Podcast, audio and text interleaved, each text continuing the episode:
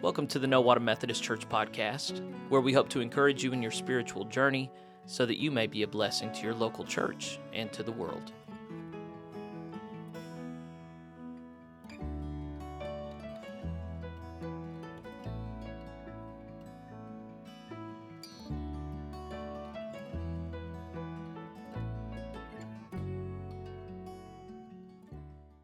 Hey, friends, this is episode 12 on the No Water Methodist podcast. So glad you've joined us. Uh, if you didn't get a chance to, episode 11 was my interview with Errol Hayda. That was a really enlightening interview. Uh, a number of people have commented on it and said how much they enjoyed it. Uh, I, it was a real joy and a pleasure for me to sit down with him, and uh, a lot of wisdom there. Um, so, anyway, hopefully, you're about to hear some wisdom here uh, this last Sunday. Sorry we're getting this out so late, by the way, but uh, this last Sunday, we read a prolonged section from 1 Samuel dealing with uh, the birth of Samuel and his, his mother Hannah's um, struggles in, in helping that happen, and just what a wonderful husband Elkanah is. Actually, I didn't talk about that very much. I ended up talking a lot about childhood development and uh, the importance of stable households, uh, even though that's not very directly related to. Um, the reading, but uh, what is more directly related is um, sacrifice and hardship. Um, Hannah, if you don't know this, um, bargained with God and was able to conceive on the condition that she gave her child back to the Lord. And we try and talk about what it's like to uh, to go through something emotionally like that. And um, there's no psalm for the day. Instead, we went to Hebrews and talked about uh, the power of Christ's blood, and then in the New Testament reading, talking about the nature of the temple and um, what it was like when Jesus was talking about its destruction and then pointing towards the last day. So we're kind of spread out, but um, the, the themes that we, we really covered dealt with um, sacrifice and, and um, going through hard things that we don't feel like we can go through, but being able to because God is with us uh, whether we're talking about the destruction of the temple or the loss of a child, or uh, heck, there are a lot of really awful things that we can go through in life. And on a personal note, my dog died this week, and uh, God is still good, but I'm sad, and maybe I need to listen to that sermon again. Maybe I said some things worth remembering. But um, anyway, I hope this is a comfort to you. I've talked long enough. Enjoy uh, our message from this last Sunday. God bless you. Usually, the Revised Common Lectionary has us reading one Old Testament reading, a Psalm, a New Testament reading, and a Gospel reading. This week, it has us not doing a Psalm reading, but doing two back to back readings from the beginning of the book of 1 Samuel. I don't know why they chose to do this, but I decided to go with them on this. I think it's good to have prolonged exposure to one piece of Scripture. Um, who's doing the first reading, Sarah Beth? Okay, one of the, it's not easy there's a lot of not fun words. Oh, you've already looked at it. Okay, so let's. Okay, very good. Brad Brad's going to get us through, and then uh, we'll talk about it. Thank you, Brad. Yeah, and I do apologize. I know I'm going to mispronounce some of these, but hopefully we'll get the bigger point. Sorry, That's all right. Okay, our first reading is from 1 Samuel chapter 1, verses 1 through 20 which begins on page 415 in your Pew Bibles. Listen to the Word of God. There was a certain man from Ramathaim, a Zuphite, from the hill country of Ephraim, whose name was Elkanah, son of Jeroham, the son of Elihu, the son of Tohu, the son of Zuph, an Ephraimite. He had two wives. One was called Hannah, and the other was Peninnah. Peninnah had children, but Hannah had none. Year after year, this man went up from his town to worship and sacrifice to the Lord Almighty at Shiloh, where Hophni and Phinehas, the two sons of Eli, were priests of the Lord. Whenever the day came for Elkanah to sacrifice, he would give portions of the meat to his wife Peninnah and to all her sons and daughters. But to Hannah he gave a double portion because he loved her, and the Lord had closed her womb. Because the Lord had closed Hannah's womb, her rival kept provoking her in order to irritate her. This went on year after year. Whenever Hannah went up to the house of the Lord, her rival provoked her till she wept and would not eat. Her husband, Elkanah, would say to her, Hannah, why are you weeping? Why don't you eat? Why are you downhearted? Don't I mean more to you than ten sons? Once, when he had once when they had finished eating and drinking in Shiloh, Hannah stood up. Now Eli the priest was sitting on his chair by the doorpost of the Lord's house. In her deep anguish, Hannah prayed to the Lord, weeping bitterly.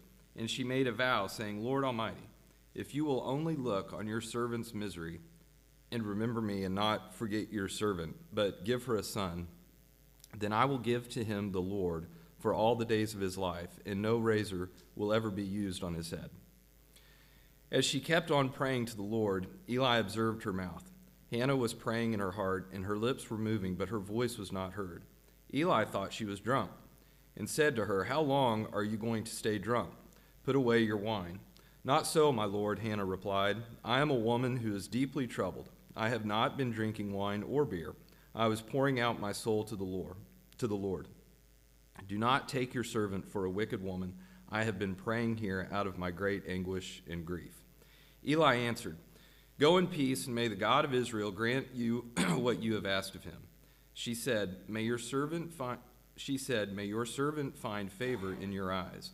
Then she went her way and ate something, and her face was no longer downcast. Early the next morning they arose and worshipped before the Lord, and then went back to their home at Ramah. Elkanah made love to his wife Hannah, and the Lord remembered her. So, in the course of time, Hannah became pregnant and gave birth to a son. She named him Samuel because I asked the Lord for him. The word of the Lord. Thanks be to God. Thanks be to God. So, the Shema is a, a prayer that Jews say every day. Hear, O Israel, the Lord our God, the Lord is one. The first word of that prayer in Hebrew is Shema, which means hear, listen up. Shmuel, Shmuel is listen God. God listens. El, El always means God in any of the names. Uh, uh, so Mikael, who is like God. Michael, that's the word Michael we have. Joel is a prophet. Um, Elkanah, anytime you have El, that means God. Uh, El is just a, Elohim is God's. That's the word in Hebrew often used for the one true God, the God of Israel. Uh, Elohim just means spiritual being. So it's, it's used all over the Bible for different things but El is short for God. Shmuel is God heard.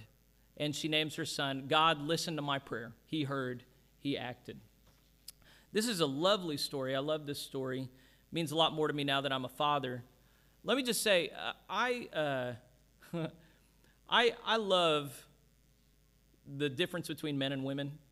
Um, I just think it's a tragedy that we're undoing this as a society, and I'm not doing a whole culture war thing today, but I've watched my wife conceive and bear children several times, and it is the most amazing thing that people can do. Men are pretty cool. We're strong. We have testosterone. Women, you can grow other people inside you, and it's amazing. And praise God. But some women have been excluded from this um, in history. Their bodies just are not uh, built to do it. Uh, the, the biblical term is barren. I forget what the medical term for it is. Uh, we live in a time right now which is really scary. We're seeing fertility rates of uh, people across the world, but especially in the West, really go down. There, there are a lot of people choosing not to have children, and then there are a lot of people who cannot have children. And it's not just women, it's men. Uh, it's, it's, in particular men. We're seeing uh, testosterone rates of men really bottoming out across America. It's weird. We don't know why. I think it's plastics, but it's neither here nor there. It doesn't have to do with Jesus. You can be saved if you have low, low testosterone men, but you still don't want it. Here, Hannah wanted to have a child. She wanted to have a child so bad. She had a husband, but that husband had another wife, Penina, and this lady was popping out children left and right sons, daughters, and Penina and Hannah are the two wives of one man. So they're in a competitive position, and Penina is just a real jerk about it, just rubs her face in it all the time. And Hannah, her husband loves her more, gives her a double portion of the meat when it comes time to offer. He tries to comfort her. She's really upset she can't have children. He says, Oh, honey, don't be upset. Don't you, aren't I so much better th- for you than children? And she doesn't say anything, but the answer is, No, not really. There comes a point in the marriage where your husband's all right, but you want some babies. Sarah Beth likes me all right, but man, I can't make her smile the way that Clementine can. There's just there's a wonderful blessing to children. Life, here's here's I've been saying a lot of things you can deal away with, but one of the things that I want you to hold on to is life is not about ourselves. We're not here to just do what we want, bless ourselves. Life is about blessing God first and others second. And the best way to bless this world that we're in is to create children that are a blessing to this world that we're in. Sarah Beth and I, please continue praying for us. Our children test us every day, but we're trying to make children that are a blessing to the world around us. And we're concerned with a generation of parents that are more self centered than worried about their own kids. You know, it's not doing well for kids. I don't know how many of you read, uh, I put an excerpt of an article I was reading yesterday talking about poverty actually is not a good indicator of whether or not someone's going to do well later in life. What is, is house sta- uh, stability of a household. And unstable households harm all children, but especially young men. Young men are really doing badly in our, our society. And when they grow up in an unstable household, it does so much damage that many of them will never have functional lives. There is a big ministry for the church to help young families do family well, to make sure their children have stable households, to make sure that they grow up in loving homes, which is weird. Well, it's not weird, but the way that Hannah does this, she makes a bargain with God. She goes to the tabernacle. The temple had not been built yet. The tabernacle was a big, fancy traveling tent with the Ark of the Covenant it. God dwelled there. And she came and she had to pray because Penina's just shoving her face in, in this. They would come to pray as a family once a year, and Hannah's just, her back's against the wall. She's so desperate. She's so upset. I don't know if any of you have ever been like this, but she's pouring her heart out to God. And she's praying and she's crying. And Eli, who is the head honcho there, the head priest, he sees her praying, sees her mouth moving, sees that she's in a messed up state, and he thinks she's drunk. And we don't deal with this here. We lock the doors here during the week. But uh, if you've ever seen Catholic churches in the middle of a city, they'll often have people coming in and praying all the time. And you better believe they have drunks coming in. And you better believe it. Part of a life of a priest is just coming in and dealing with people that are high or that are drunk.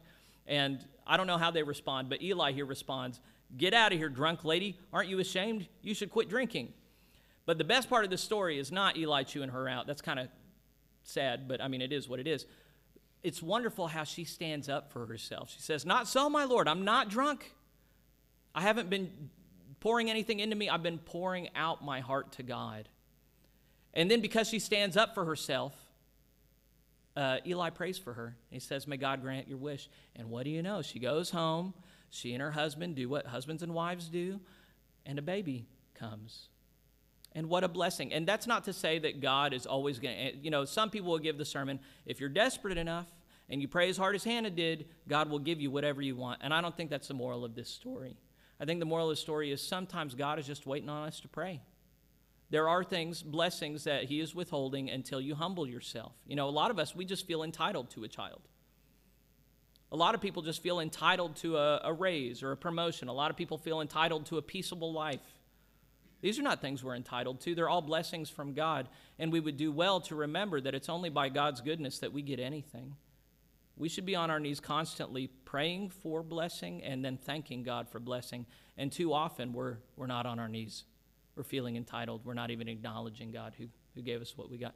But this woman remembers, and she made a deal with God. She said, I will give him back to you. And so, did we get, where, where was the cutoff point for this? Did we get to the point where she actually gave him back?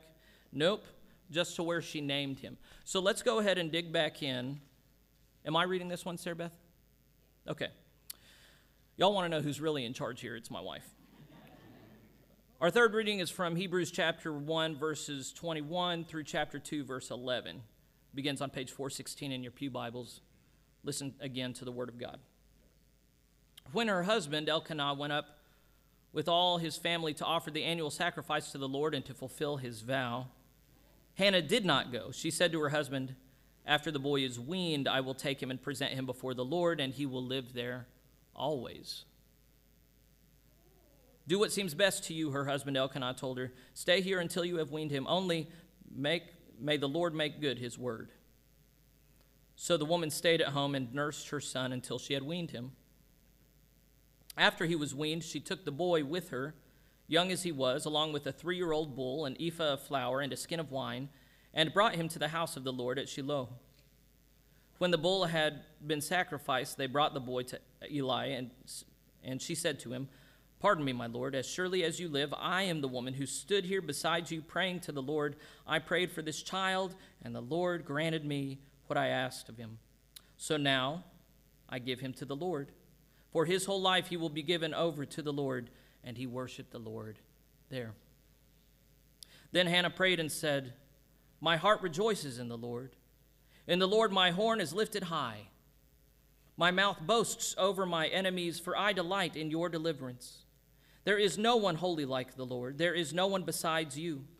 There is no rock like our God. Do not keep talking so proudly, or let your mouth speak such arrogance, for the Lord is a God who knows, and by him deeds are weighed. The bows of the warriors are broken, but those who stumbled are armed with strength.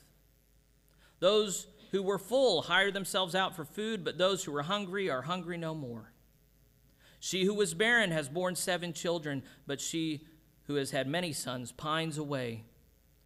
The Lord brings death and makes alive. The Lord he brings down to the grave and raises up. The Lord sends poverty and wealth. He humbles and he exalts. He raises the poor out of the dust and lifts the needy from the ash heap. He sets them with princes and has them inherit a throne of honor. For the foundations of the earth are the Lord's, on them he has set the world. He will guard the feet of his faithful servants, but the wicked will be silenced in the place of darkness. It is not by strength that one prevails. Those who oppose the Lord will be broken. The Most High will thunder from heaven. The Lord will judge the ends of the earth. He will give strength to his king and exalt the horn of his anointed. Then Elkanah went home to Ramah, but the boy ministered before the Lord under Eli, the priest. This is the word of the Lord. So, the weird thing about this story is the best environment for children to grow up in is at home with their mamas and daddies, right? But this woman made a bargain with the Lord. She said, If you give him to me, I give him back to you. And he doesn't stop being her son. It tells us later on she comes back every year, gives him a new coat. It's not really a replacement for having her tuck him in every night. But even so, Samuel does okay. He's raised well under Eli. When Eli's sons, Hophni and Phinehas, uh, scandalize the temple, he's the one still carrying the banner for the Lord. And he ends up, I mean, the book is called Samuel. First and Second Samuel, it's named after him. He's the one on whom all of Israelite history turns for 80 years, I think. It's a wonderful story. The Lord speaks directly to him when he's like 9, 10, 11 years old. You remember that story in the middle of the night? He's sleeping by the Ark of the Covenant. So God sees fit to do well with the one whom he's been entrusted. But can you imagine what it's like to be Hannah right here? I think Hannah's the, the marvel of this story. She is for years without children, pining away, just so upset she can't have a child. She, she finally gets a child, and then she drops him off at the tabernacle and lets him grow up there. She misses out on all his growing up. Can you imagine how hard that is? Can you imagine? And I just think that's a wonderful story for us to meditate on because does the Lord ever require that you and I sacrifice things that we care about? I got one solid yes, and I got a lot of empty glances. This is a hard one because we want to believe, we live in the age of prosperity gospel where we're taught from pulpits that God wants you to have everything to your heart's content, that He wants you to be rich and wealthy and healthy and happy. But the reality is that, you know, Paul, whom the Lord loved, was given a thorn in the flesh, and he prayed to God to take it away three times, and God said, Nope. There are many of us who our lot in life is to suffer, not to get the things that we want to really have a hard time, to have things. Think of Job. We were preaching through Job a few weeks ago. Job had a big family and all kinds of wealth and property. He lost it all. And we tell his story not because he fell away from the faith, but because even then he fell on his knees and he worshiped the Lord. The Lord giveth and the Lord taketh away. Empty I came into this world, and empty I'll leave. You remember those words of wisdom? But we don't have a God who always requires that we suffer. Life is suffering, and sometimes there's nothing to be done about it. We have a God who hears our prayers, and when we humble ourselves, often lifts us up. And when we look to Hannah, Hannah, yes, she had her husband's love, but the yearning of her heart was not fulfilled. And you know what? Sometimes God hears our prayers like the prayers for Aspen, and He says, you know what? Let's do it. But I have every confidence that if we don't pray, God doesn't act a lot of the time. A lot of the time, He will. He's going to do what He's going to do no matter what we do. But are we going to be on His side or not? Are we going to be seeking His wisdom or not? Are we going to be appealing to Him for our loved ones or not? To some people, reading this story, Hannah seems like a monster. She, she had this boy, now she's going to give him away. But she was serving God's glory, not her own, and God was glorified through the life of Samuel.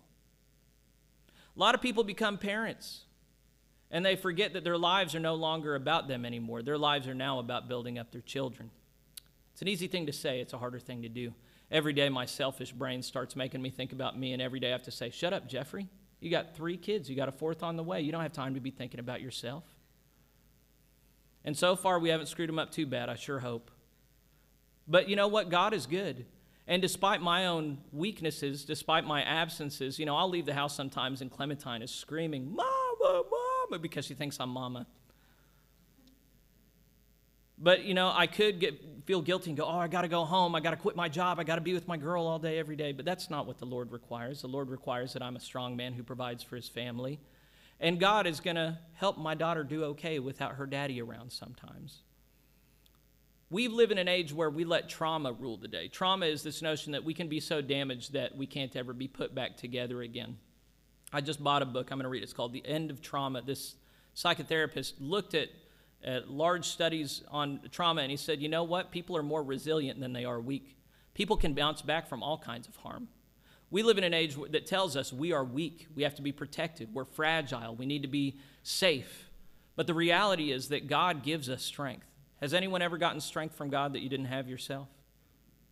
Anybody ever make it through a season in life where you're just like, I can't do this, but God gets you through? Yes. I'm looking at some of you been through harder, hard, hard times, but God got you through. And the, the church was a little bit a part of that, but God is the one picking you up, getting you out of bed every morning. God is the one helping you look in the mirror. God is the one helping you take every breath, keeping your heart beating. Sometimes you're so beat down, you feel like your heart's just going to stop beating.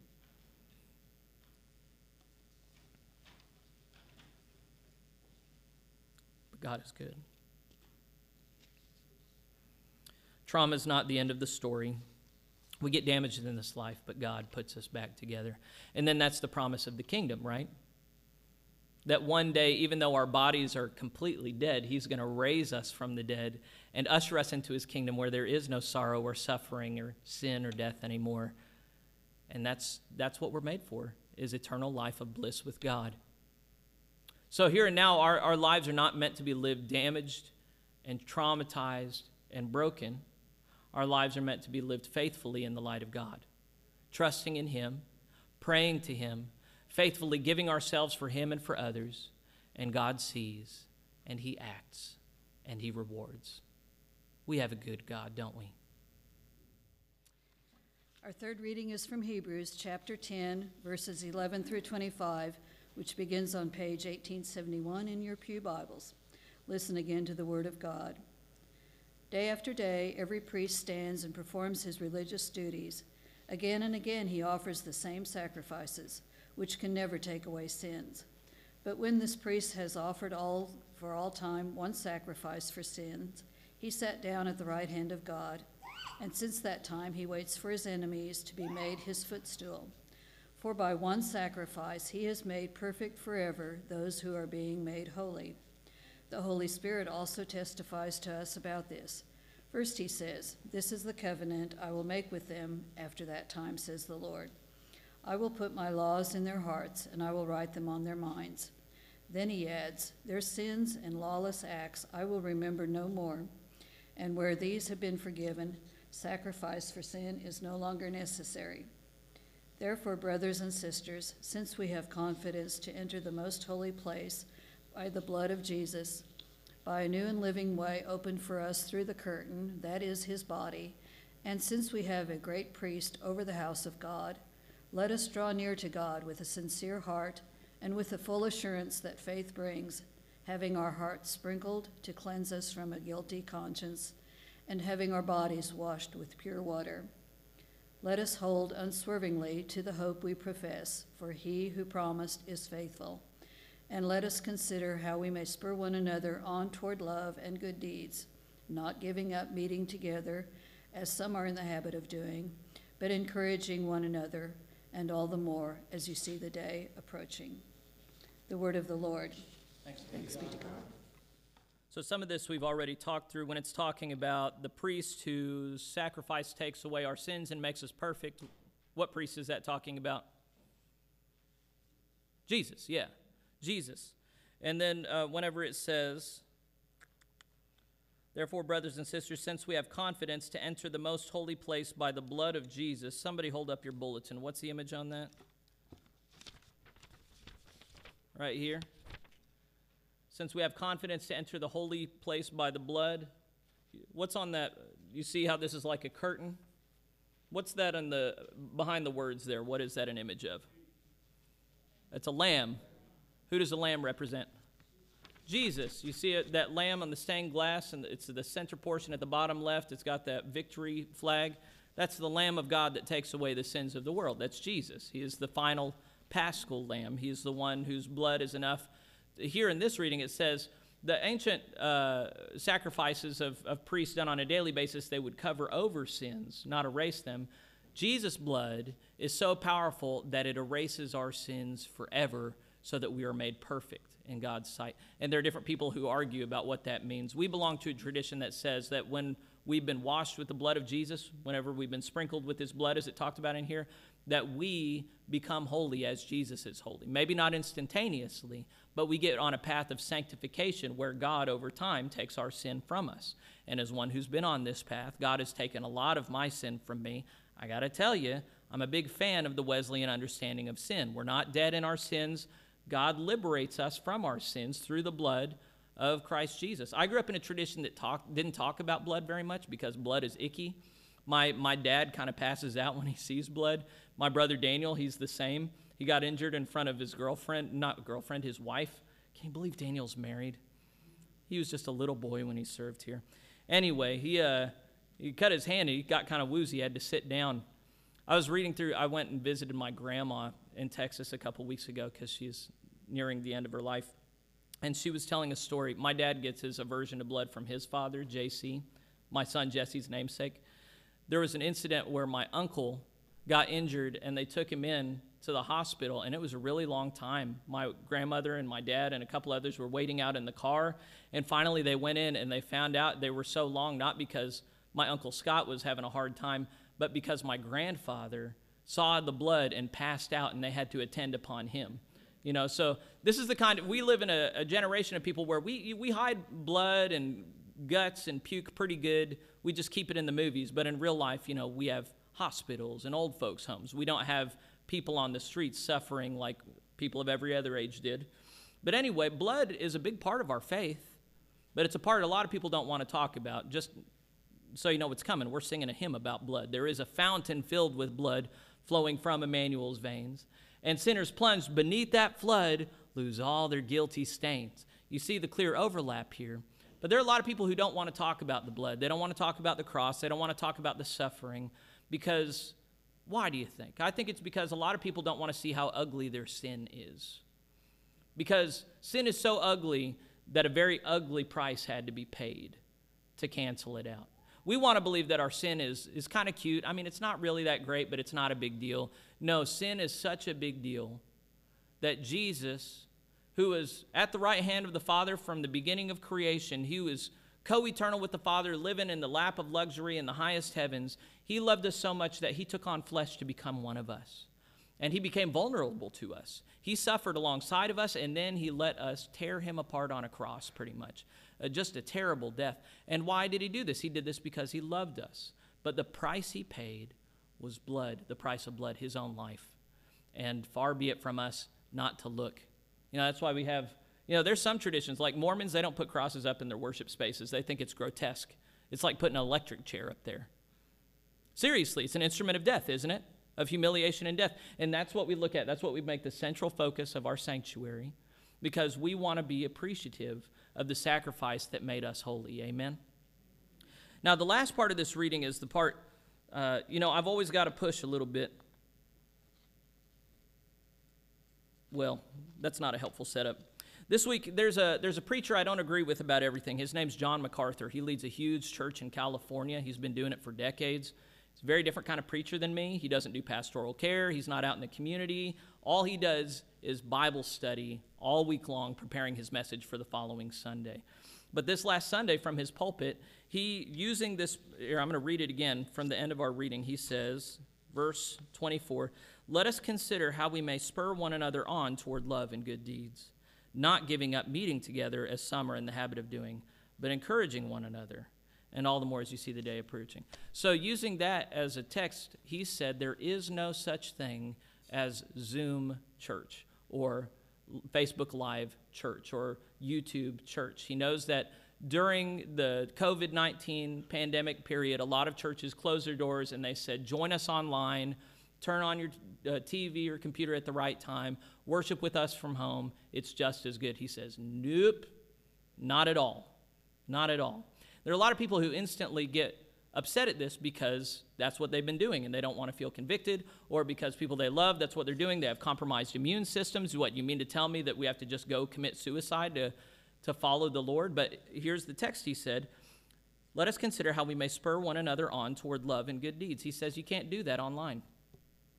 You can't do it unless you are with people face to face. He says it's not about the pastor. This is one of the things I love about him and Voddie Baucham. He's an amazing pastor. They both say, We're great preachers, fine. You can watch us online, fine. We are not a replacement from your pastor and your church. They say, If you've enjoyed our sermon, great. Go bless your church. They're, they're not trying to build a big online ministry. They're saying, Go bless the church where you are. I really appreciate that because I'm no Voddie Baucham. You know, I'm an okay preacher. I'm not great. I'm, I'm comfortable with that. And I'm fine with other people building up the people here. I'm not fine with people taking supplements and thinking they're getting a full meal. You know, we offer online worship here, but it's not because I think it's a valid replacement for what we're doing here. It's because I understand a lot of people are just going to be gone. They're just not going to be here, and I don't want to leave them blowing in the wind. I, I don't have it in me to say, oh, if you can't be here, well, then forget you. I, my spirit is not there what I'm dreaming about is a future where everybody feels like they can be here again together in the future. And you know, I, I understand that there's risk involved with that, but there's always been risk in getting together with people. People are nasty. Anybody know you're gross? I'll tell next time you get sick, just call me and tell me, oh, I'm not gross. Everybody's gross. You know, and we, we get sicknesses that we pass along to one another, and it's awful, and sometimes people die from it. But Christians throughout the ages have been willing to say, it's worth it. It's worth it. Because we do things together that we can't do apart. We build one another up, we provoke one another to good deeds and love. And I'll tell you, I, if people aren't watching me 24 7, I'm not a good dude. I wish I were. I wish I were. I wish I was noble and had integrity every given moment. But the reality is, I need people watching me. I need you to be here with me. If I, I tell you, if I couldn't have done it, I remember the first couple weeks of COVID, it was me and Cody and Dave and my wife, and that was it. That was it. And if that was still the case and I was just broadcasting like some freaking TV preacher, I couldn't do it. I just count me out. I would have quit. Because it's all about the connection we have here. It's not about the preacher, it's about the connection we have here. And so I don't appreciate John MacArthur's hostile spirit, and I don't I certainly don't want anyone to feel judged. And you know, if you're with us online, I'm very glad you're with us online. But the thing we have to be aiming at is all being together as Christ died for us to be together. And to be able to come to terms with our own limitations, our own mortality, and to be willing to die for one another, with one another. That's, I mean, that's Jesus' call is pretty much follow me and die. Because what we find is he's on the other side of death, and we have nothing to be afraid of. Amen? In the meantime, we live in a time where not everybody sees things the same. Everybody does their cost benefit analysis differently, and we all do our valuations differently. So I have the way I see things, and I really shouldn't be asked to pretend that I don't see things the way that I do. But I think within the church, we have to be very gracious with one another, and we have to understand other people don't see things the same way that I do. And our job is not to judge one another, but it is to provoke one another to love and good deeds. And God help us if, as a church, we don't do that for fear of offense two things that I thought were helpful to say with each of our readings before that I neglected to say that I'm going to say now. One with the story of Hannah in the tabernacle. I said I love this part, I didn't say why. The priest comes along and he accuses her of being drunk, and she says, Not so, my Lord. I'm not drunk. I'm pouring out my heart. The thing I love about that is how many people enter into a church today and the pastor or someone in the church says something they don't like and they don't stand up for themselves, they don't ask following questions, they're just gone. They've been offended, they're done. That's a problem. People are too fragile. You know what? Stand up for yourself. I, I learned recently, well, whatever, that's not helpful to talk about. What is helpful to talk about is when someone offends you, give them a chance to make things right. Don't just disappear. Church doesn't work if everybody wears their heart on their shoulder, heart on their sleeve, and gets offended and leave, okay? I know I've already offended many of you. Thank you for forgiving me. Okay? It's not that I'm setting out to do so. I think Jesus offended people a lot of the time. I hope the only times I ever offend you are things that Jesus would also offend you over. But if I've ever unnecessarily offended, I don't feel good about that, and I repent and I'm sorry. Please forgive me. Do not leave not because it'll hurt my feelings, but because it's bad for you. It's bad for you not to be with the community of saints, especially when holding a grudge. The second thing I thought was helpful to, uh, to, to call to remember there are a lot of people who want to stand up for online church. And I agree, it's a helpful supplement if you can't be with us in person. However, it is not a replacement. And the reason I'm so confident about that, I didn't say this clearly enough. We've just been doing a year and a half of online schooling. A lot of school systems closed down physical campuses. They've been doing it online. Do y'all know how this has worked out? Terribly. Uniformly, terribly. There's not a single school district that our country is looking at and going, they're doing it right. Their kids are doing what? All the kids are doing bad, okay? And why on earth do we think that the church would be able to do better with transforming people's lives than the school? Schools have them five days a week. We've got you guys an hour, hour and a half each week. I, we can't do what we need to do through a screen. We just can't. So we're going to do what we can do through a screen. And I'm always posting things on Facebook and I'm sending you annoying emails because I'm just waging war against Satan with my flock here. But don't be under the impression that even if you read everything I send you, there are blessings you can only get by being with one another that I can't give you through any screen, no matter how many pixels you got. Okay? And that was a nerdy way to end it. But those were the things that I think are we're, we want to be lied to. We want to say you can be safe and stay in your comfort and do these these these stopgap measures, and it'll be the same, and it'll be better than nothing. I'm willing to say it's better than nothing, but it is not the same. And I just think I would be lying to you if I if I participated in that lie. It's not the same. It's fine if that's what we've got to do right now. If, if the Black Death were going on outside, I would probably be chewing all of you all out for being here. You know, it's, we have to take into account what's going on. But even so, there comes a point where we've just got to reckon with things as they are, and we've got to read the Bible for what it says, and we can't let it, we can't, we can't stop our ears whenever it says the things that are inconvenient for us right now. Okay, I spoke too long on that. Our final reading is from the Gospel of Mark, chapter 13, right? Yeah, no, chapter 10, no, sorry.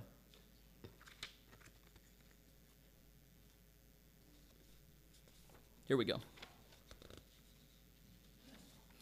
Chapter 13, verses 1 through 8. It's on page 1580 of your Pew Bibles. Listen again to the Word of God. As Jesus was leaving the temple, one of his disciples said to him, Look, teacher, what massive stones, what magnificent buildings. Do you see all these great buildings? replied Jesus. Not one stone here will be left on another. Every stone, every one will be thrown down. The temple was the one place, I'm stepping outside of the reading, this isn't in the Bible. The, the temple was the one place Jews believed God's presence resided in a particular way. They had synagogues, but God's presence wasn't there the way it was in the Holy of Holies with the Ark of the Covenant. What, what Jesus is saying is, you see this building, which is so wonderful that is the connection point between God and the world. It is going to be so destroyed, not one stone is going to be left upon another. How do you think that would make a Jew feel in that day? Imagine you take an American and you take them over to Washington, D.C., and they look at the, the, the country's Capitol building and they say, Oh, look at that beautiful Capitol building. Isn't it amazing? And someone says, That place is going to get bombed to smithereens. There's not going to be one stone left on another. How do you think an average American would feel about that? They'd be mad. How dare you say such a thing about the center of our government, the center of my nation. Now, that is just a civic thing that we have emotions about. Can you imagine for a Jew what it's like to take their building where God resides and say, that thing's going to be utterly destroyed? Can you imagine how upsetting that would be to hear? There's a reason why people were constantly leaving Jesus. He was right, but the way he said, he didn't even mince words about it. He said, You see all those great buildings? Dunzo, destroyed. As Jesus was sitting on the Mount of Olives opposite the temple, Peter, James, John, and Andrew asked him privately, Tell us, when will all these things happen? And what will be the sign that they're about to be fulfilled? For the Jews, hearing this, all of his disciples were Jews, Jesus was a Jew. This is God's connection point to earth. God is powerful, he's a mighty warrior God. If his home on earth is destroyed, do you think he's just going to take that lion down and let it happen? The Jews thought, nope, that's the day of the Lord. That's when he comes and he kills all the bad guys and establishes his kingdom on earth. So when the apostles are asking, when is this going to happen? What's a sign it's going to happen? They're saying, when is, they know Jesus is the Messiah. When are you bringing the kingdom? When's this going to happen? What's the sign? That's what they're asking him here. Verse 5 Jesus said to them, Watch out that no one deceives you. Many will come in my name, claiming, I am he, and will deceive many. When you hear of wars and rumors of wars, do not be alarmed. Such things must happen, but the end is still to come. Nation will rise against nation and kingdom against kingdom. There will be earthquakes in various places and famines. These are just the beginnings of the birth pains. I know I put just in there, but that's clearly the meaning here. Just, just the beginning of the birth pains. This is the word of the Lord.